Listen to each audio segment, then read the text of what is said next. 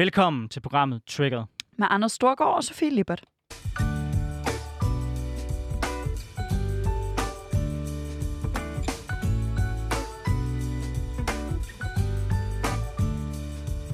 Så er vi tilbage i programmet, vi vender ugens vigtigste politiske historier med gæster, der har skarpe holdninger, store visioner og markante meninger.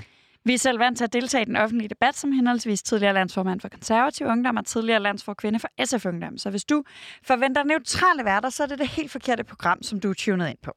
Og i morgen, der er der jo valgdag. Det bliver så ufatteligt spændende at se, hvordan resultaterne ender med at lande.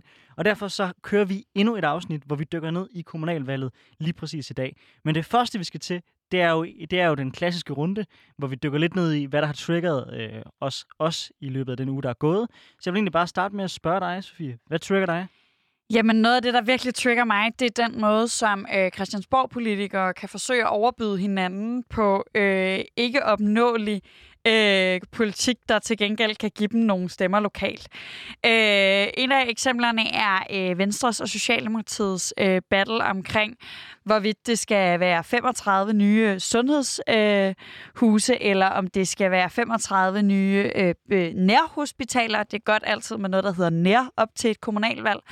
Og det korte og lange er, at jeg er træt af politikere, der finder løsninger, der lyder pænt, i stedet for løsninger, der faktisk løser vores problemer. Fordi lige nu synes jeg, at hele kommunal, eller slutter hele regionsrådsvalget, og i virkeligheden også stor del af kommunalvalget, jo burde handle rigtig meget over den kæmpe krise, vi har i forhold til at tiltrække nok arbejdskraft til vores offentlige arbejdspladser. Fordi vi mangler både sygeplejersker, pædagoger og lærere i ret massiv øh, form, og det er nu engang nogle ret vigtige opgaver for varetaget i vores samfund. Jeg er langt hen ad vejen enig med dig. Øh, det, vi står i lige nu, det er jo på alle øh, ledere og kanter næsten det, det postfaktuelle samfund, hvor at øh, vi har spindoktorer, der sidder og udtænker, hvad der er rigtigt at sige, og hvad der lyder godt, men som ikke har en skid at gøre med, med virkeligheden. Det synes jeg er noget, som den socialdemokratiske regering har øh, brugt enormt meget, og jeg synes også, det er noget, som man kan se tydelige spor helt tilbage til ja, udviklingen fra få af og frem, hvor det i virkeligheden bare bliver et spørgsmål om, ting, ting skal lyde godt. Det her er et eksempel.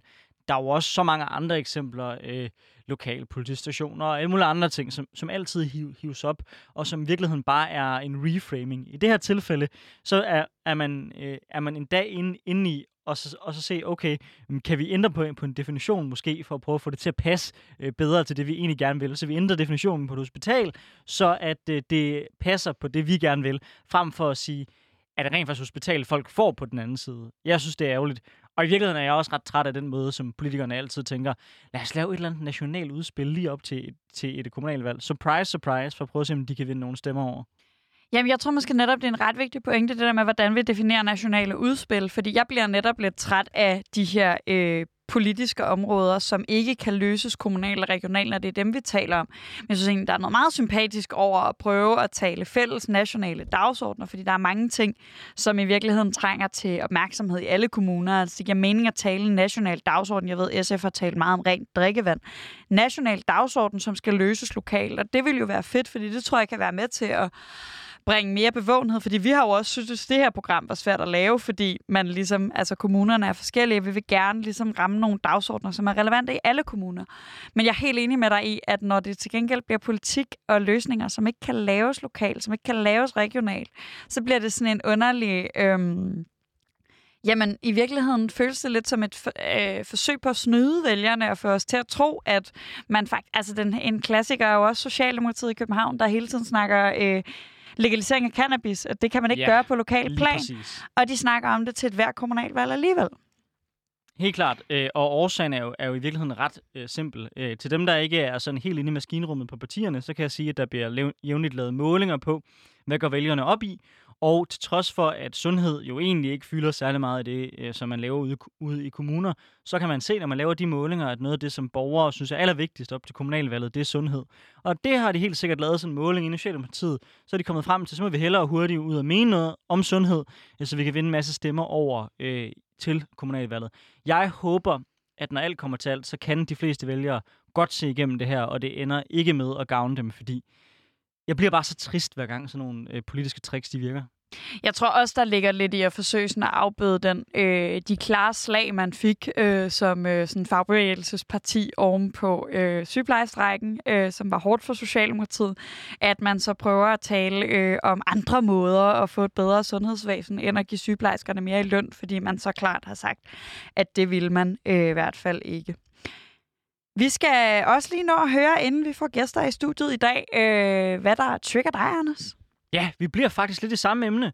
Fordi at når valgresultaterne en gang i morgen aften, øh, cirka omkring kl. 8, begynder at rulle ind, måske endda der kommer en exit poll, der viser et eller andet spændende, så ved jeg, at øh, de nationale medier, de kommer til at gøre det eneste, de kan finde ud af, nemlig at tro, at det her det er sådan en slags mini-folketingsvalg, hvor de så kan vurdere partiernes performance, hvem har vundet hvor mange borgmesterposter, hvem er gået frem, Hvem er gået tilbage? Hvad betyder det for Tulsen Dals formandskab i Dansk Folkeparti? Hvad betyder Søren Papes fremgang for hans evner som statsminister? Har han fået flere stemmer end Venstre? Hvad er op og ned?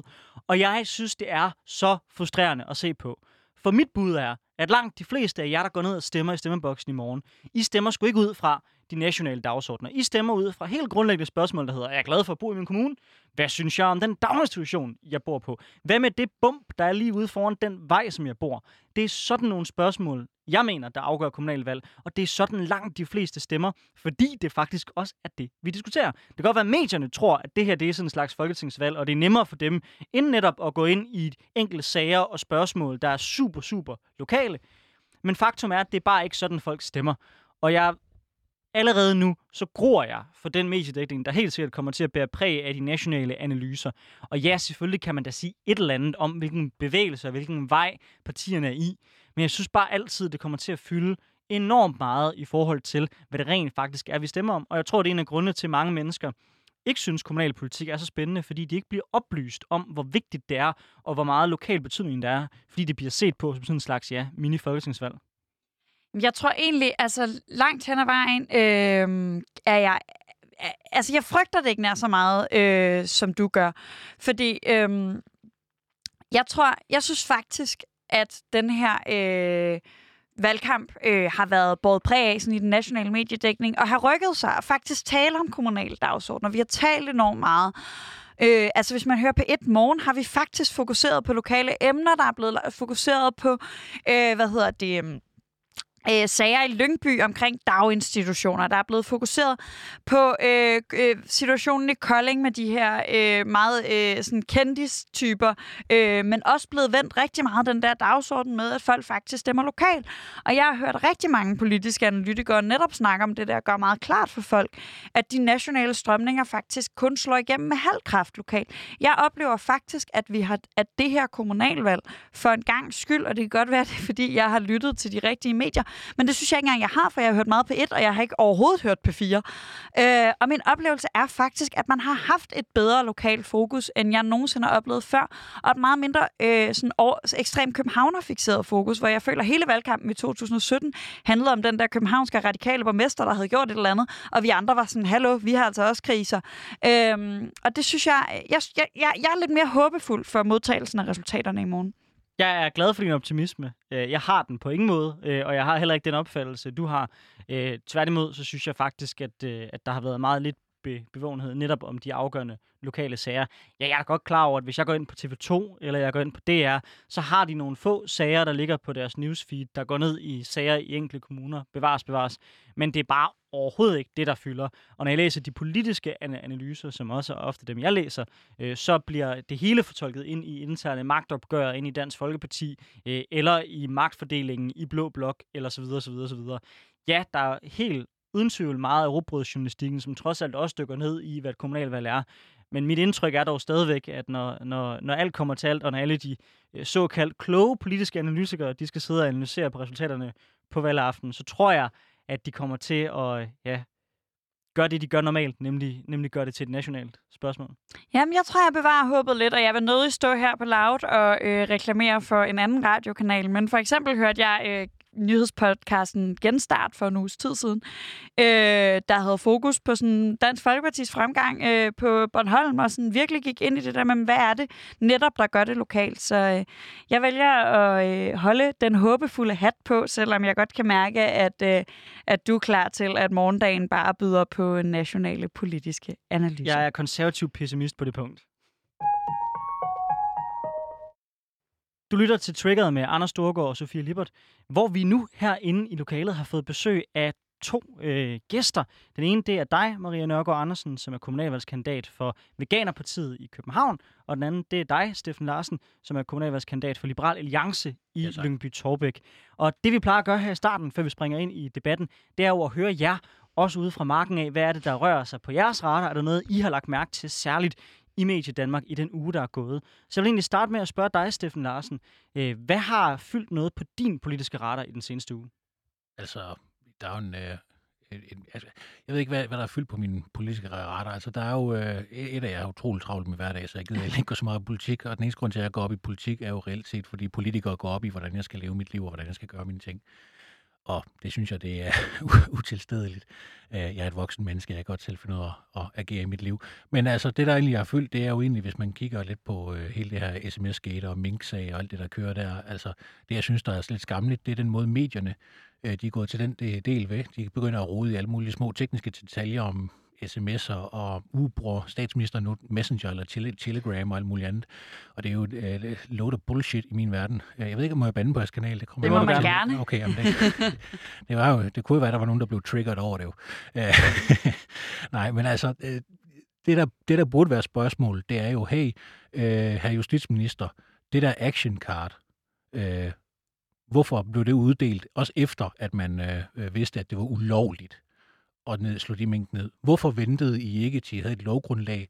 Hvorfor er det, I går udenom de helt øh, basale retsprincipper, som er en retsstat?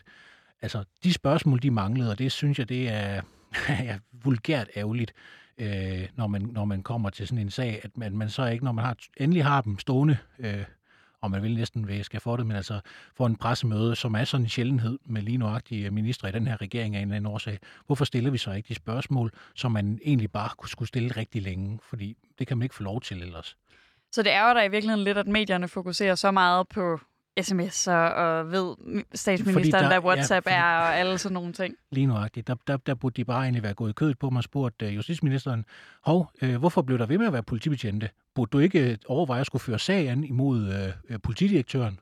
Altså, uh, Torgild Fode, han har jo uh, sådan set sendt politibetjente ud til minkfarme uh, og slået hårdt ned på uh, minkavlere. Vi har en forsvarschef, der har sendt værnepligtige ud og gasset og aflivet mink ganske ulovligt. det burde da være en, øh, en, øh, en, en sag, øh, og det burde da egentlig være noget, som hvis vi ellers skulle kære som en retsstat, retsstat så gik lidt mere alvorligt til, fordi Nürnberg-principperne, de gælder også, selvom det er mink. Altså, der er ikke noget der. Folk har altså ikke lov til at gå rundt og bare bryde loven bare fordi de arbejder for staten. Steffen Larsen, hvad mener du så, man burde gøre? Altså, mener du, at konsekvensen på sigt bliver, at man skal køre en rigsretssag mod Mette Frederiksen, eller øh, hvor synes du, ud fra det kendskab, vi har lige nu, at ansvaret skal placeres? Altså, øh, først og fremmest, så kan man jo sige, at lige nu er der et ansvar, der allerede kan placeres, fordi vi ved jo, at øh, politidirektøren og forsvarschefen har været involveret i at lave ulovlige ordre reelt set, eller de har slet ikke stanset deres underordnede, som var i gang med at udføre ulovlige ordre. Og det er jo også øh, strafpådragende reelt set. Så den vej rundt, så har vi allerede dem, som vi burde egentlig gå efter og spørge, hvorfor er det, at øh, den her regering til synligheden ikke gør noget ved dem. Og det kan jo være, fordi at der ligger nogle beskeder i deres e-mail indbakke eller et eller andet sted, som kan være kompromitterende for, øh, øh, for Barbara Bertelsen eller for Mette, Mette Frederiksen eller, eller andet. Altså, det, alle, alle er nødt til at holde hånden over hinanden lige nu, kunne man jo godt mistænke. Maria Nørgaard Andersen øh, fra Veganer på partiet. Velkommen i studiet til dig også. Mange øh, tak. Jeg vil jo egentlig spørge dig, hvad der er på din politiske radar, men jeg vil også lige starte med at give dig mulighed for at respondere på det, som Steffen har man sagt, hvis det er noget, du har en skarp holdning til.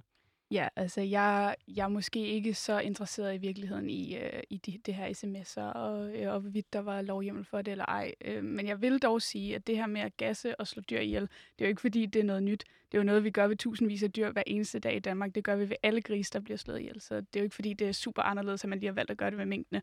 Øh, dyrmishandling lige meget hvad. Øhm. Nej, men altså, der er jo, der er jo altså, øh, der, der er det jo legalt Altså, der er, ikke nogen, der er ikke noget i vores retsstat, der forbyder øh, den Og- helt normale øh, aflivning af dyr.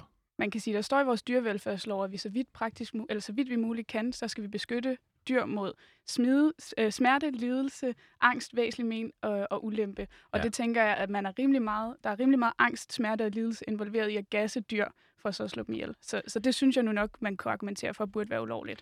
Men lad mig gå tilbage til, hvad Men jeg du, synes, mener, der- men du mener vel ikke, loven, som den er i dag, forbyder folk øh, at, at slå dyr ihjel? Jeg synes, loven er meget tvetydig, øh, og jeg er i hvert fald øh, jeg er den stærke overbevisning om, at loven bliver brudt på daglig basis i det animalske landbrug, hvis det er, vi vil tage dyrevelfærdsloven alvorligt. Øh, altså, det, har jeg øh, ikke nogen reel holdning til. Altså, andet, jeg kan sige, at jeg har selv øh, øh arbejdet med at bygge øh, øh, øh, svinefarme rundt omkring i verden, øh, øh, Hvide Rusland, Rusland, øh, og så også her i Danmark. Og øh, jeg må jo sige, at øh, der er væsentligt forskel på, hvordan der er, er dyrevelfærd fra farm til farm, gård til gård, om man vil. Øhm, men altså, det, det, jeg er ikke så meget ude i, om øh, den enkelte landmand han har, har brudt en lov. Jeg går meget op i til gengæld, at vores retsstat den fungerer. Men det er jo ikke en enkelt landmand. Det er langt de fleste af dem, der har dyr derude, der bryder loven. Altså, man kan sige, en, en gris på 100 kilo, der har 0,65 kvadratmeter at leve på, det er i hvert fald smerte og lidelse. Og det står der i vores egen lovgivning, at det må vi ikke udsætte dyrene for. Så det vil jeg mene er lovbrud. Alright, Maria, jeg er ikke helt sikker på, at landets jurister er enige i den fortolkning, men det er selvfølgelig politisk øh, fair at have den holdning. Jeg kunne godt tænke mig at spørge dig nu, hvad har fyldt noget på din politiske radar i den her uge?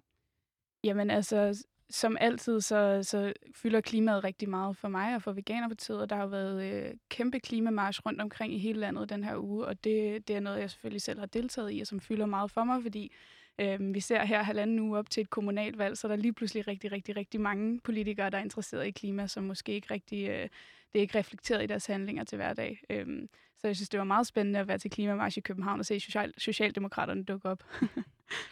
Hvordan har du det med det? Fordi jeg tænker, når man er... Øh, nu ved jeg ikke, om du har været aktiv i andre partier før, men Veganerpartiet er jo et ret nyt parti. Man er en ret ny bevægelse, og man er meget en modreaktion netop på nogle partier, man ikke føler øh, har gjort nok. Har du nogen som helst form for tillid til, at de her øh, partier, som I egentlig er en modreaktion på, har tænkt sig at rykke sig? Øh, nej, det har jeg ikke. Det er derfor, vi eksisterer jo. Vi er jo et, øh, et aktivistisk parti. Vi, vi startede af aktivister. Øh, hele partiet er, er stiftet af aktivister, og det tror jeg, jeg tror, det er svært ved at finde en kandidat, der ikke øh, identificerer sig som aktivist.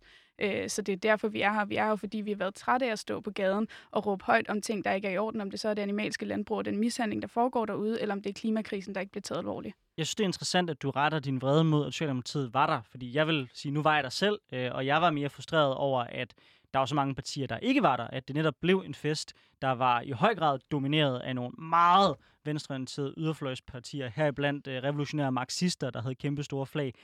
Er det ikke lige så stor en frustration for dig, tænker jeg, at det bliver kabret af folk, der er revolutionære marxister, som jo historisk set heller ikke har kæmpet klimakampen på nogen tænkelig måde, men jo så bruger lejligheden til også at prøve at frame det som værende stærkt venstreorienteret. Var det ikke bedre, at der var et bredere udsnit, der også respekterede og som repræsenterede den brede skare af mennesker, der var der? Det var jo alt lige fra gamle til unge til borgerlige til venstreorienterede. Altså nu vil jeg ikke gå så dybt ind i revolutionære marxister. Jeg kender faktisk ikke så meget til deres politik, men jeg ved, at de sidder i hvert fald ikke i regeringen og er ansvarlige for den klimakrise, vi skal håndtere lige nu. Det er Socialdemokraterne. Øh, og det er det, der frustrerer mig. Jeg synes, altså jeg, jeg, grund til, at jeg overhovedet blev veganer og blev øh, øh, dyrerettighedsaktivist, det er, fordi jeg var klimaaktivist. Så jeg har stået til de her demonstrationer, jeg ved ikke, hvor mange gange, øh, og jeg er på gaden ved, ved hver en lejlighed, jeg har. Og jeg har aldrig nogensinde mødt andet end øh, øh, politiske partier, har jeg aldrig mødt andet end Veganerpartiet, jeg har mødt Alternativet, en gang imellem enhedslisten, ingen andre. Så derfor synes jeg faktisk, det er provokerende, at sådan nogen som Socialdemokratiet kan finde på at stille sig op og sige, ja, vi kæmper mere, når det er lige præcis dem, vi kæmper imod, fordi det er jo Socialdemokraterne, der trods alt har regeringsmagten, og som nægter at gøre noget ved den her krise. Men nu var de jo faktisk inviteret, det kan jeg sige som kommunalvalgskandidat, at alle kommunalvalgskandidater for alle partier blev inviteret af klimabevægelsen Mhm. mm-hmm. til at møde op og vise deres støtte. Så altså, hvordan kan du så rette deres vrede mod, at de møder op? Det er vel det, klimabevægelsen siger, de gerne vil have. Jo, måske man skulle lægge noget handling bag sine ord så, ikke? Altså, jeg synes, jeg synes det er provokerende altså, at dukke op, når man ikke har tænkt sig at gøre noget ved det. Så råber man- man jo af sig selv, ikke? Hvis man nu siger, at, øh, at folk ikke er velkomne, hvordan vil du så have dem til at komme og høre de gode argumenter? Jeg vil absolut ikke sige, at folk ikke er velkomne. Nå, okay, det lyder, det bare lyder, sige, bare, jeg- det lyder bare synes- på dig som om, at øh, Socialdemokraterne ikke er velkomne, når du siger, at du synes, det er provokerende, at de overhovedet dukker op. Altså, det må, det, må, det må, altså jeg, jeg kan også synes, at det er provokerende. Nu har jeg været til for, for nylig en, sådan en demonstration omkring uh, Samuel Parti, uh, øh, hvor der øh, kort tid efter var der en uh, Hizb Tahrir-demonstration uh, foran den franske ambassade, hvor de stod og råbte uh, død over republikken og alt muligt andet uh, uh, ulækkert nonsens. Ikke? Altså, det, det er jo også noget, det kan jeg også godt finde provokerende, men altså, uh, et, jeg synes, at uh, hvis vi nu bare på et eller andet led kunne have en eller anden debat eller samtale med de mennesker, så kunne det jo være, at de blev klogere. Øh, hvis man sådan set siger, at øh, det er da øh, utroligt provokerende, at de overhovedet dukker op, og så bare efterstiller sig med korslagte arme, så, så tror jeg ikke, man får noget ud af det. Ja, men jeg tænker, at jeg, jeg tror godt, at Socialdemokraterne ved, at den her klimabevægelse eksisterer. Jeg tror godt, de ved, at den unge generation er rigtig, rigtig utilfredse på den mangel af, øh, på handling, der, der er lige nu. Mm. Og derfor, jamen selvfølgelig, de er velkommen, øh, og, og, og det er ikke fordi, at de ikke må dukke op, men jeg, jeg synes, jeg kan ikke lade være med at tænke, the nerve, altså at, at dukke op, når det er, at man er, man er den primære årsag til, at der ikke sker noget her men, i Danmark. Men lad mig, lige stille et spørgsmål kort. Hvornår er, er nok handling nok? Altså, hvad, hvad, hvad, hvad vil være nok handling? Altså, Jamen. det er jo sådan, det, det, jeg hører det hele tiden fra alle mulige ude på den yderste venstrefløj, at I gør ikke nok. Øh, vi gør uden... jo ikke noget, kan man sige. Altså det, vi, vi, vi, vi tror på, at nogle magiske fremtidige teknologier har tænkt sig at komme og, og løse alle problemerne. Det er jo ikke at gøre noget. Det er at håbe på, at der sker noget, der kan gøre, at vi fortsætter med at leve, som altså, nu, vi gør. Nu, hører jeg, nu, er, nu er jeg ikke stor tilhænger af de der energiøer, som Dan Jørgensen han vil bygge. Men altså, jeg hørte trods, at han vil bruge, øh, jeg ved ikke, hvor mange øh, milliarder skattekroner og pensionskassemidler på at bygge sådan to energiøer, der skulle kunne levere øh, nu kan jeg ikke huske det præcis tal, men jeg mener, det er 23 megawatt, øh, som er sådan cirka det samme, som hvad vi nuværende producerer i Danmark af, af, af elektricitet på en, men på nu en hverdag. Det skal, skal, skal man så producere via vindkraft på de der to energiøer. Er det ikke en måde at, at, at ligesom gøre, gøre noget ved det? Altså, eller er det, er det fordi du... Men nu er energisektoren jo ikke den eneste sektor. Vi har jo mange sektorer, vi slet ikke tør at adressere. Det, du lytter til Triggeret med Anders Storgård og Sofie Libert, hvor vi i dag har besøg af Steffen Larsen, kommunalvalgskandidat for Liberal Alliance i Lyngby Torbæk, og Maria Nørgaard Andersen, som er kommunalvalgskandidat for Veganerpartiet i København. Og det er jo faktisk første gang, at Veganerpartiet stiller op ved et valg, og blandt andet derfor er de offentlige institutioners mad kommet på den politiske dagsorden. Øh, men det er jo ikke kun Veganerpartiet, der er øh, med på at mindske kødforbruget i de offentlige institutioner. Øh, for når kommunen køber ind, så er det jo netop i så store mængder, at det faktisk gør en ret betydelig forskel i CO2-regnskabet, hvad vi putter i munden. Men detaljstyring af, hvad børn, ældre og syge skal spise, når de er i kontakt med, den, med det offentlige, falder langt fra i god jord hos alle partier. Derfor stiller vi i dag spørgsmålet. Er det problematisk, hvis politikere begynder at bestemme, hvad der skal serveres i vuggestuer, på plejehjem og på hospitaler? Eller er det et nødvendigt skridt i klimakampen? Maria Nørgaard Andersen, du er spidskandidat for Veganerpartiet i København. Øh, og en af dine mærkesager var jeg lige inde og tjekke inde på øh, vores allesammens yndlingsside, øh, kandidattesten. Øh, og det er, at Københavns Kommune skal servere 100% plantebaseret mad i alle offentlige institutioner. Hvorfor er det her vigtigt? Jamen, det, det er vigtigt af, af to årsager. Selvfølgelig, som det, I nævnte lige her i, i introduktionen, øh, på grund af klimaet. Det er den mest klimavenlige måde, vi kan leve på. Det er plantebaseret, hvis vi, hvis vi kigger på vores kost. Øhm, og, og selvfølgelig så skal kommunen ikke støtte op om noget, der er dårligt for vores klima, når vi er i en klimakrise. Altså en krise, der er nok den mest alvorlige krise, menneskeheden nogensinde har stået overfor. Så det er super vigtigt, at vi som kommune går ind og tager de mest klimarigtige beslutninger.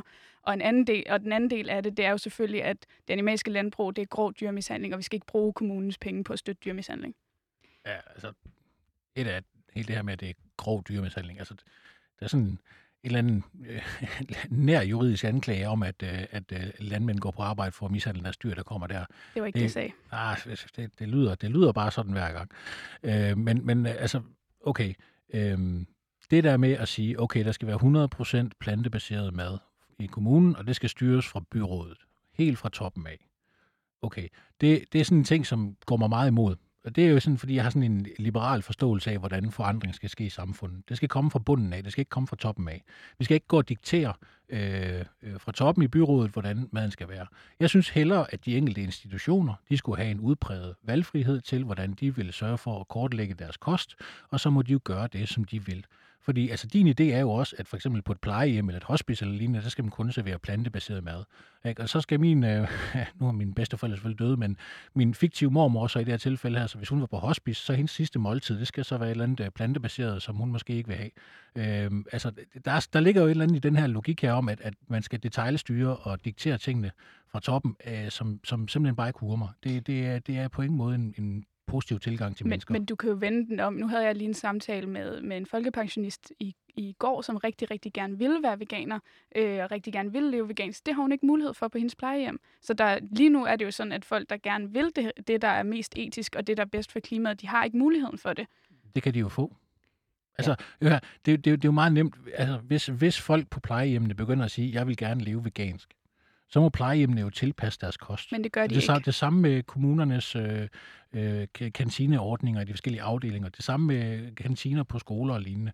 Hør, det, det, det er en ting, som kommer stille og roligt. Der er jo allerede Men vi har jo ikke tid til stille og roligt i en klimakrise. Altså den animalske sektor er den mest udledende sektor, både globalt og nationalt. Så vi har jo ikke tid til, at der er en stille og rolig udvikling. Og det er jo ikke fordi, vi siger, at der er ingen, der må spise noget som helst animalsk nogensinde. Vi siger bare, at det, som kommunen tilbyder, skal være plantebaseret. Og så er jeg sikker på, at din fiktive mormor, hun vil være vildt glad for et lækkert plantebaseret måltid, fordi det er jo ikke bare icebergsalat og, og ærter, vi serverer. Altså der er jo virkelig, virkelig lækker plantebaseret mad i dag.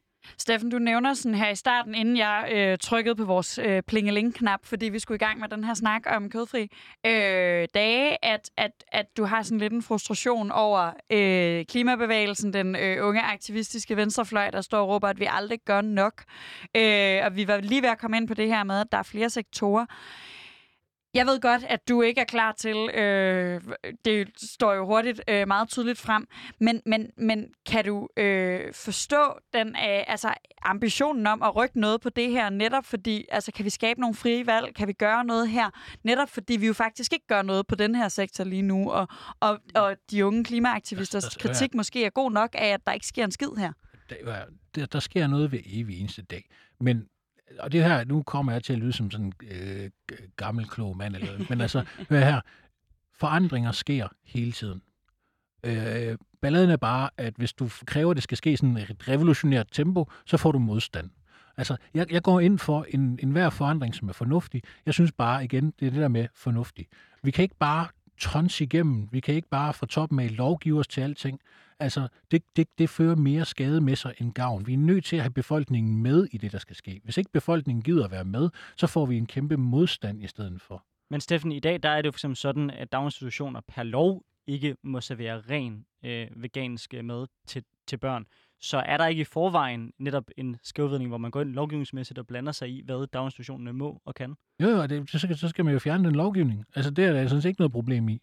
Det jeg siger, det er jo, at jeg synes, at valgfriheden skal komme fra bunden af. Den skal komme fra de enkelte institutioner. De skal komme ude på de enkelte steder. Så kan folk også få lov til at frit at vælge imellem, om de vil have et sted, hvor der er 100% vegansk kost, og man går op i den grønne balance, alle de her ting her, eller om man vil være et sted, der har noget mere traditionelt dansk mad, hvis det er det, man vil. Altså, så, så tvinger du ikke nogen til noget. Du slår ikke folk i hovedet, der siger, uha, nu skal I skamme jer, og nu skal I gøre, som vi siger. Vi får, vi får en, en jeg tror, jeg er overbevist om, at vi får en, en bedre mulighed for at, gøre, at bevæge os sammen ind i en fremtid. Maria Nørgaard Andersen, øh, hvorfor øh, ikke lade det være op til de enkelte institutioner? Hvis der så er en daginstitution her i København, hvor der går rigtig mange øh, forældre, som gerne vil have deres børn, de får vegansk mad, så kan de ordne det ude på institutionen. Hvorfor er det vigtigt for dig, at man går ind og vender den 180 grader rundt, og så jo i virkeligheden diskriminerer øh, folk som Steffen på samme måde, som du lige nu føler dig diskrimineret i baggrund, på baggrund af de regler, der er i dag?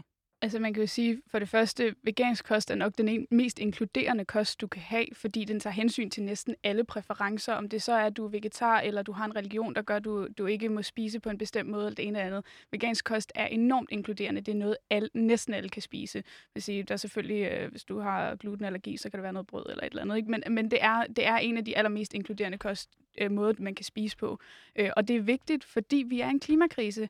Vi bliver simpelthen nødt til at tage det her alvorligt, og nu bliver der nævnt fornuft herover. Selvfølgelig er det fornuftigt at gøre alt, hvad vi kan i en klimakrise. Vi har allerede millioner af klimaflygtninge hver eneste år. Der er folk, bare fordi vi er privilegerede her i Danmark. Ja, og kan, hvor, og, klima, hvor er de der klimaflygtninge henne?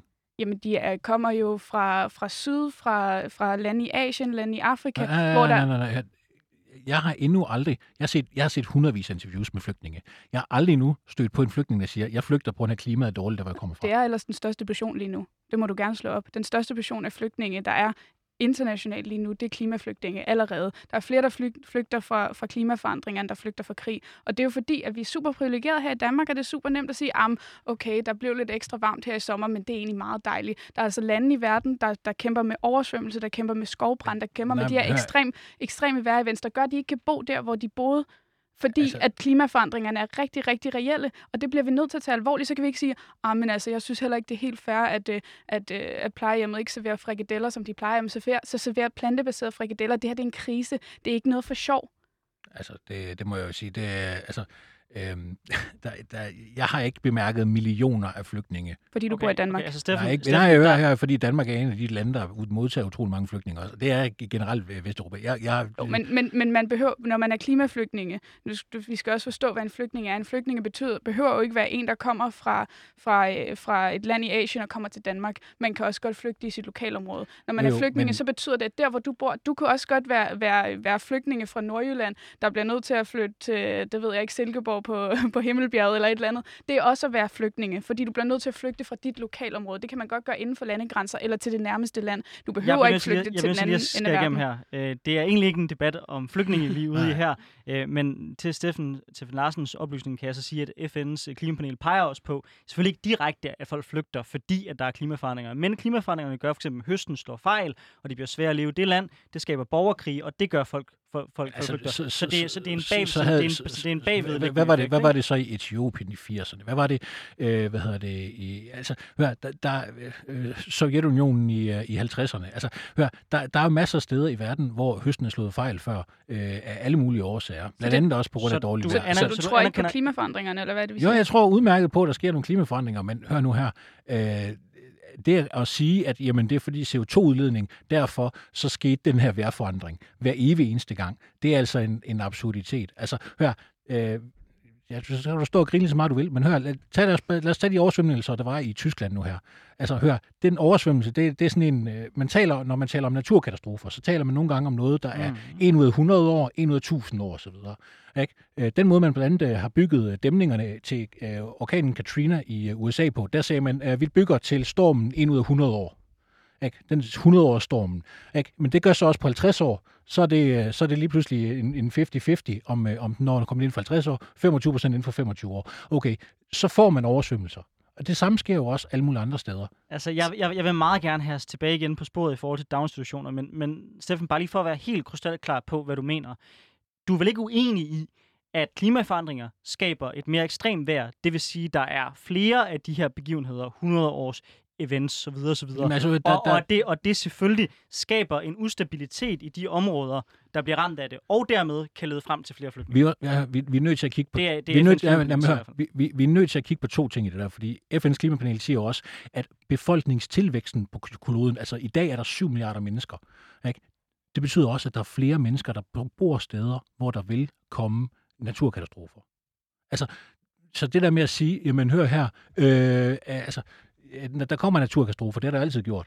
Altså, det tror jeg da, vi, vi alle ja, sammen er enige men, om, ikke? Men, men på, ikke på det niveau, det er nu, og ikke på det niveau, det kommer. Jeg, jeg håber da, at du tror på langt, langt størstedelen af de ledende klimaforskere i verden, når det er, at de går ud og siger, at de her vejrevents, de ekstreme vejrevents, der sker mere og mere ofte, det er på grund af CO2, altså på grund af klimaforandringer, der ja, kommer på baggrund men, af vores CO2-udledninger. Det, det, det, jamen, jeg vil bare lige men, høre, om men, du stod, tror, du på, tror du ikke på klimaforskerne, eller hvad? Jo, hør, hør nu her, det har jeg jo på et tidspunkt sagt. Jeg siger bare, hør, lad, os, lad os antage, at der fandtes klima, øh, hvad hedder det, øh, events før, hvor der også var oversvømmelser. Lad os antage, at det fandtes også før år 2000. Mm. Ikke? Fordi det gjorde det. Mm-hmm. Ikke? Og så må vi også sige, okay, når det, når det nu fandtes før år 2000, så er det altså ikke en ny ting, at der er øh, øh, tørke. Men det er der, der heller ikke nogen, der siger. Det er der jo heller ikke nogen, der siger. Jo, men det er det, det jeg hører, fordi det, det, jeg hører dig sige, det er, at, men det er jo ikke at det, der... hvis, hvis nogen flygter på grund af regnvejr i Amazonas, ikke? Øh, hvis nogen der bliver forskubbet af det, så er det jo udelukkende en ting, vi kan sige, at det har noget med CO2 at gøre. Men, Jamen, hør men nu her, det, det skete jo også før. Det er jo heller ikke jeg, det, der sker. Her. Steffen, jeg, jeg hører ikke nogen sige, at øh, det regner kun på grund af klimaforandringerne. Jeg hører nogen sige, at det regner mere i nogle steder på grund af klimaforandringerne. Og det har en effekt på det lokale miljø. Ja, og inden da, det regnede det også mere en gang imellem i nogle områder. Altså, vi er nødt til at skille tingene ad.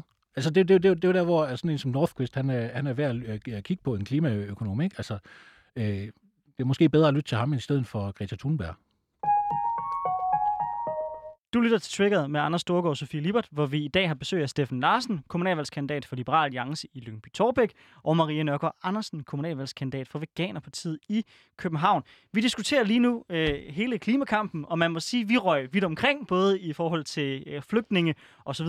Nu skal vi tilbage igen til spørgsmålet om, hvad der skal ske på de kommunale tallerkener. Ja, fordi skal det være klimaet, der er i højsædet, eller er vi mere ude i at styrke det frie valg? Forslag som disse er ofte upopulære. Øhm, sorry. Kommunen er en betydelig aktør på markedet og kan påvirke efterspørgselen efter bestemte øh, varer betydeligt. Så, Steffen Larsen, Liberal Alliance. Er det ikke fair nok, øh, at man... Jeg, jeg, øh, jeg hører jo tit, at det er forbrugerne, der skal styre markedet, og det er sådan, vi ligesom får den forandring, vi, vi, vi ønsker os. Er vi ikke som øh, kommune, for eksempel Københavns Kommune eller Lyngby Torbæk Kommune, en aktør, der kan tage nogle valg på baggrund af, hvad vi tror på, hvad vi mener er det rigtige øh, produkt, og på den måde påvirke markedet? Er det ikke fair nok, hvis et eller andet politisk valg flertal vurderer, jamen vi ønsker at påvirke markedet i retning af en plantebaseret, mere plantebaseret øh, produktion, Derfor vælger vi at tage en politisk beslutning om øh, at kun servere plantebaseret mad.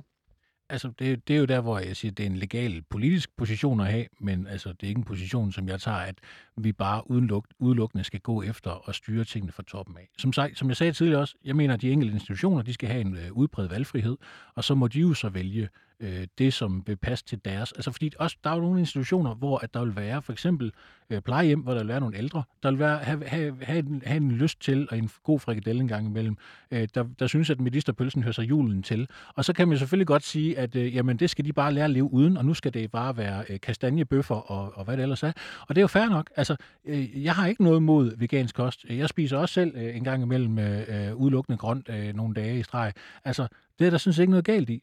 Øh, men, men det at gøre det der til et øh, sådan et, øh, øh jeg ved ikke, øh, øh, levende billede på, at, at øh, nu skal det bare komme fra toppen af, det, det synes jeg er en skidt idé, og det er jo igen, jeg er liberal, jeg tror på, at øh, de bedste forandringer kommer fra bunden og ikke fra toppen. Altså, det er sådan, det er. Maria Nøkker Andersen, øh, dit forslag det er jo, at det skal være 100% vegansk.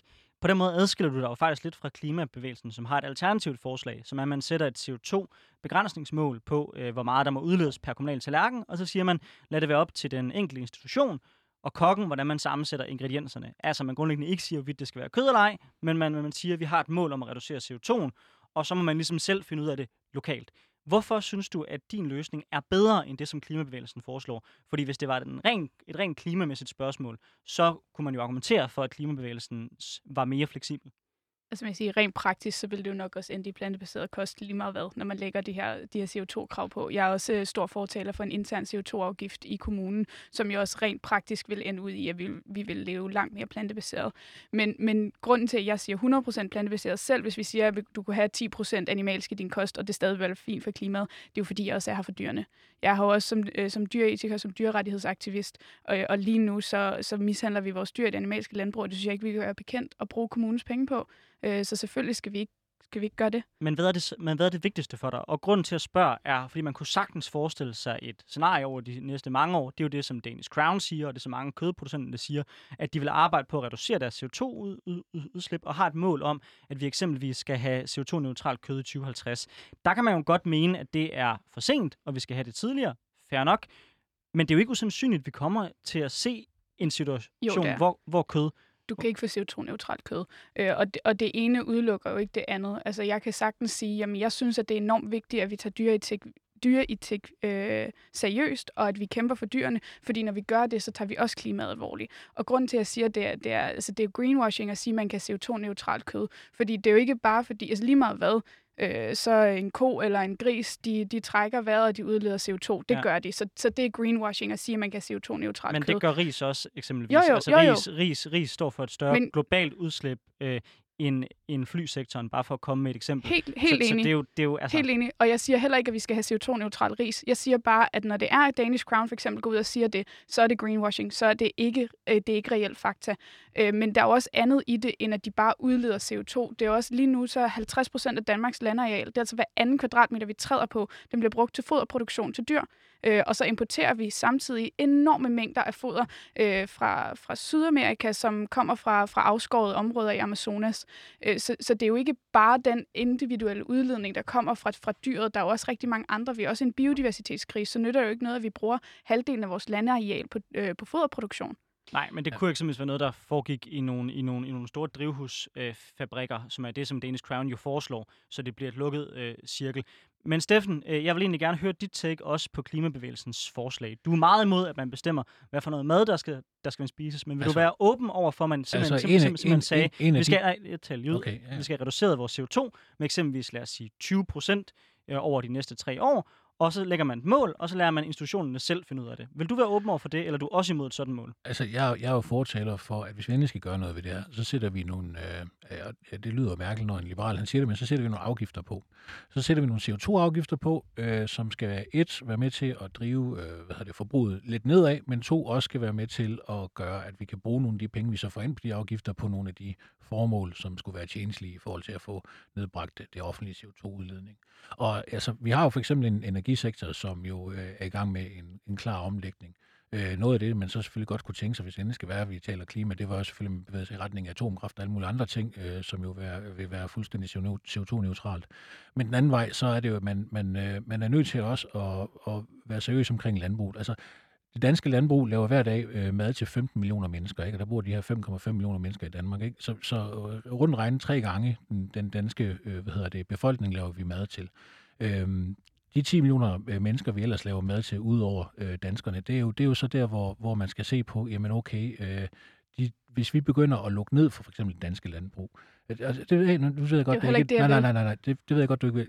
Det siger jeg heller ikke, du vil. Det er bare, fordi spørgsmålet er, vi skal jo have, den danske landbrugssektor til at koble om til noget andet, hvis den er. Og der er man jo nødt til at gøre tingene organisk. Det er også det der med, den der en hver revolutionær tilgang til det her, den vil medføre øh, konkurser og øh, menneskelig lidelse. Og, og så kan man det selvfølgelig godt være, at man synes, at menneskelig lidelse er federe end dyre lidelse eller, eller andet, øh, hvis jeg skal sætte det på spidsen.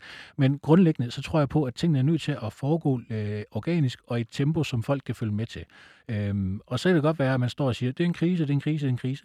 Ja, men altså, øh, man får ikke stoppet en krise ved at hvad hedder det, gå i panik. Altså, det, det, så er man nødt til at, at, at tænke sig om og, og gøre tingene øh, med, ja, øh, det, det sigt, som, som er til for, at man får lavet de forandringer. For mennesker er, øh, og det kan Anders Storgård helt sikkert øh, genkende til, er ret konservativt anlagt. Og øh, det betyder jo, at øh, forandringer er nødt til at komme sådan lidt vidt en kæmpe modstand. Altså, øh, hvis man har læst lidt pædagogik, så ved man, at der er noget, der hedder modstand mod læring og øh, den ligger også i folk. Så når du går hen til, til en masse folk og siger, du skal bare forandre dit liv lige nu, øh, og så ruller med øjnene, øh, så, så får du ikke nogen til at forandre sig. Så går de i stedet for i modstand. Og vi er nødt til, hvis vi skal have den her mod, øh, forandring til at ske nedefra, så er vi nødt til at få folk til at, at, at vågne stille og roligt op til det her. Men Steffen, det at være konservativ, det er jo sådan set også at mene, at man har fået den her jord af vores forfædre. Vi har en pligt til at passe på den og give den videre til vores børn. Og der er jo en pointe i, at desto længere tid man venter med at rykke på klima, sådan, desto dyrere bliver det. Det er der indtil flere undersøgelser, der allerede har påvist. Så vil det ikke være sådan, hvad kan man sige, borgerligt ansvar netop at begynde at trappe op på klimaindsatsen nu, frem for at sige, okay, vi venter 10, 20, 30 år og lære det øh, glide ja, meget gradvist ind, og dermed også jeg, blive jeg, siger, jeg siger ikke, man skal vente. Altså, vi er allerede i gang. Uh, vi har været i gang i mange år, og der, altså, markedet har været i gang i mange år også. Altså, det er jo ikke for sjov, at der findes uh, selskaber som Naturlige, og hvad de ellers hedder, alle dem her, der laver netop kun uh, Oatly, og hvad de hedder, der laver havredrik, og hvad der ellers findes på markedet i dag.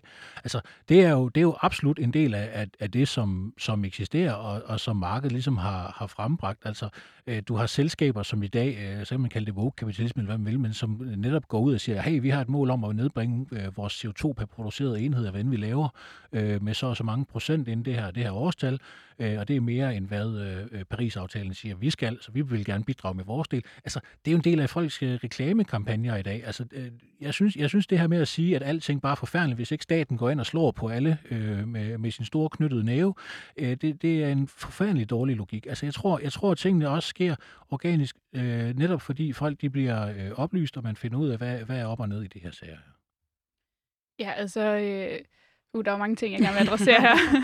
For det første synes jeg, det er meget, meget vigtigt øh, at, at gøre det helt klart, at Veganerpartiet har jo ikke et problem med landmænd, og har ikke et problem med det danske landbrug. Vi har et problem med det animalske landbrug. Og vi vil sindssygt, fordi vi har virkelig dygtige landmænd i Danmark, og vi er dygtige til at øh, producere mad. Det er jo det, vi har været, været gode til i, i en del tid. Nu, nu er det bare outdated, det vi gør. Så vi vil gerne hjælpe til at få en, øh, hjælpe med at få en omstilling over til noget grønt, til noget plantebaseret.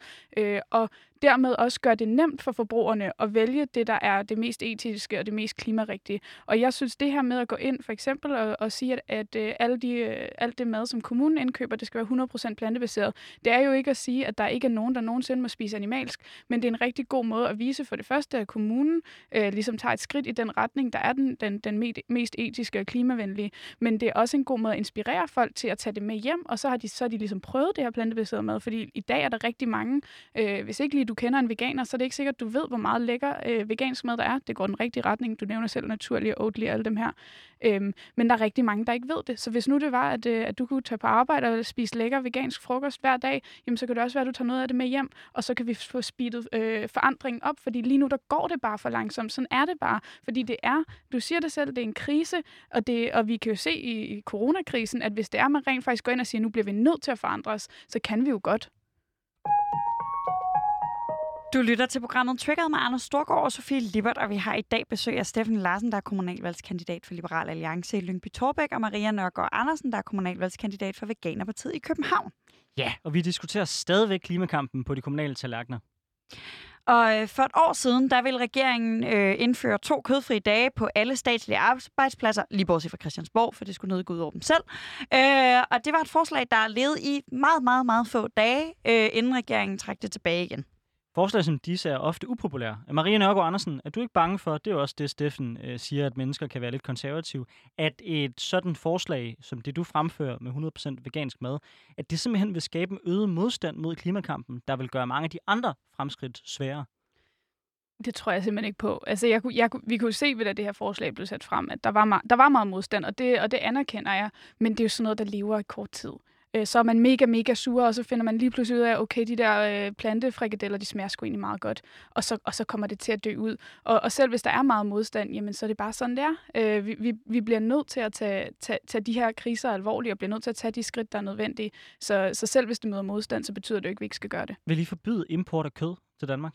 Det tror jeg slet ikke, vi kan. Øh. Okay. men, men, men, men hvis, man, hvis man omlægger det danske landbrug med, med tvang og magt til at være øh, vegansk, som er det, jeg øh, meget klart hører jeres parti argumentere for, og man stadigvæk kan importere kød, øh, hvad hjælper det så overhovedet? Så kan Steffen stadigvæk købe sin bøf, så kommer den bare fra Polen, hvor den måske har udledt endnu mere CO2. Jo, altså den her lækagerate, den har der jo snakket meget om. Hvis nu vi lukker det, det animalske landbrug her i Danmark, så åbner det bare et andet sted. Men de økono, øh, hvad hedder det, miljøøkonomiske vismænd, de, ty, de peger selv på, at den her lækagerate den ligger på omkring 30 procent. Så det er cirka 30 procent af produktionen, der vil flytte til udlandet. Og det er altså en reduktion på 70 procent. Øh, men altså, vi har jo også vi har jo mange, øh, mange dyrrettighedspartier rundt omkring i Europa efterhånden, som også kæmper for det samme, som vi gør. Så jeg tænker, at på et eller andet tidspunkt, så får vi et, et fedt, stærkt øh, europæisk samarbejde, der gør, at vi, vi vil jo gerne have den animalske produktion produktion lukket ned, punktum i hele verden. Ikke? Øh, men, men vi må gøre, hvad vi kan i Danmark først, og, og vise, at vi kan gå, gå, gå den rigtige vej. Ved du godt, at mit konservative søsterparti er det mest venstreorienterede parti i Polen? Nej. Nej, okay. Jeg tror, der går lidt tid, før vi får Polen med. Lad os bare sige det sådan. jeg kunne godt tænke mig at prøve at vende tilbage til det her med den folkelige opbakning, fordi jeg hæftede mig ved noget, du sagde tidligere, Steffen, at du vil gerne have, at det kommer nedefra. Mm. Øh, og det relaterer jeg egentlig rigtig meget til. Øh, som SF'er går jeg rigtig meget op i decentralisering, og jeg synes faktisk... Øh, Øhm, altså, at noget af det vigtigste er, at, at beslutninger tages så tæt på borgeren som muligt. Og derfor kan jeg egentlig godt dele din ambition om at tage beslutningerne i, øh, i de enkelte daginstitutioner. Men jeg tænker også, at hvis der er et flertal i for eksempel Københavns Kommune, det er nok mere sandsynligt end, end i din kommune i Lyngby Torbæk, der på den ene eller anden måde har stemt på partier, der øh, bakker op om om plantebaseret koster bakker op om, at vi gør noget i det her. Er det så ikke også, at det kommer ned fra? Lad os sige, Veganerpartiet og Alternativet og SF og, og Enhedslisten, de til sammen ender med noget, der ligner et flertal. Så har vi jo en eller anden folkelig opbakning til, at der skal mere grønt på tallerkenen. Er det ikke stadig, at det kommer nedefra, bare i, og, og, jo, og altså, lokalt det, det, nok, hvis det er i København. Det, det, det repræsentative demokrati er jo en, en, en, en vej til, at man kan få den indflydelse. Det er ganske korrekt. Men altså, så bliver spørgsmålet jo om øh, øh, alle folk, der har stemt på SF, Enhedslisten og øh, øh, Alternativet for eksempel, øh, de, de, de, de, de er lige så øh, øh ensartet i deres holdning som for eksempel Veganerpartiet. Jeg er ikke sikker på, at, at, øh, at alle SF'ere er, er overbeviste øh, om, at øh, veganisme er det, vi skal øh, øh påtvinge op fra. Øh, ret mig endelig, hvis jeg tager fejl.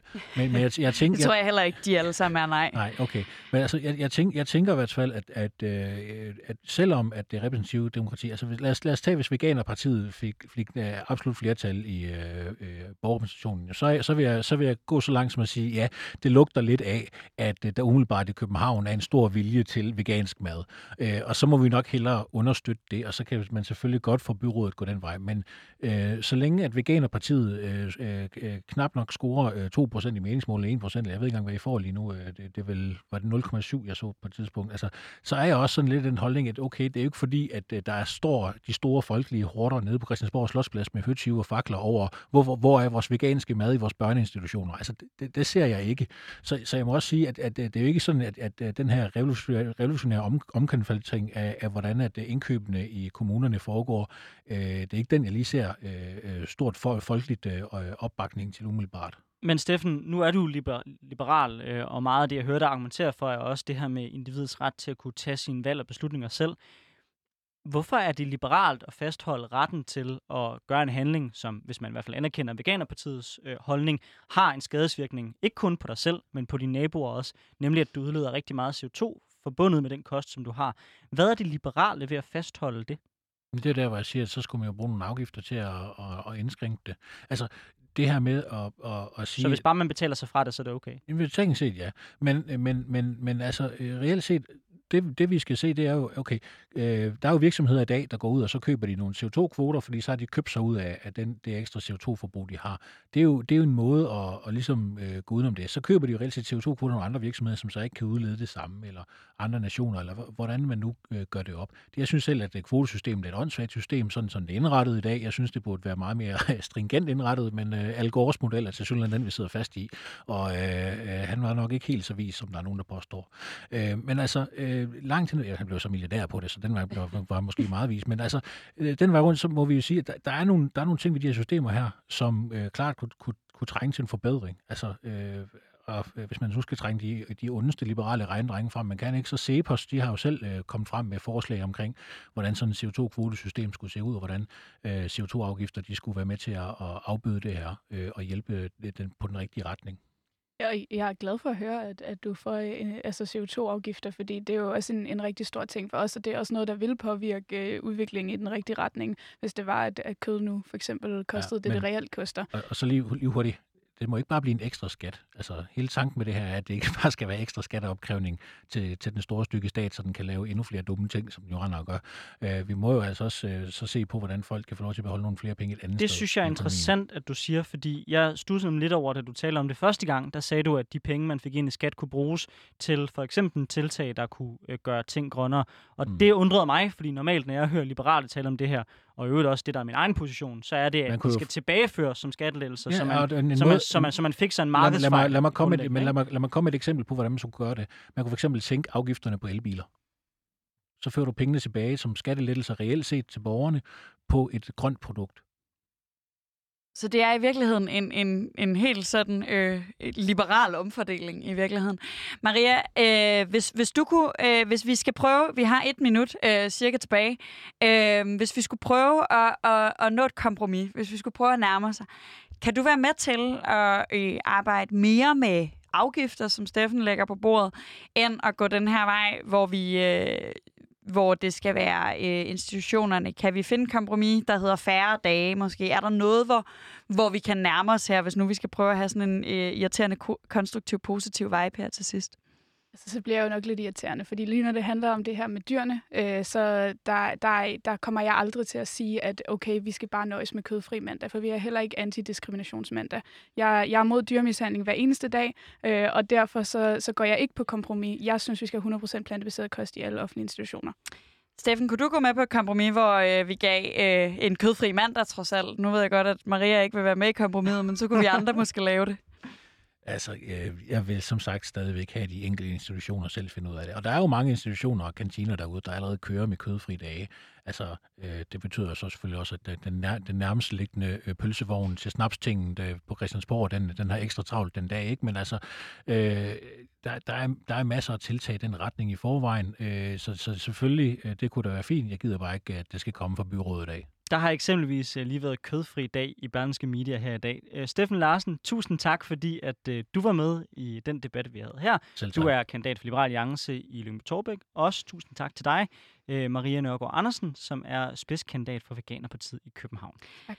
Hvis du har lyst til at lytte til mere øh, kommunalvalgspolitik her, inden du skal sætte dit kryds, så kan du finde alle tidligere afsnit af Triggeret på din foretrukne podcast-platform. Der debatterer vi både alverdens kommunalpolitiske og regionalpolitiske emner.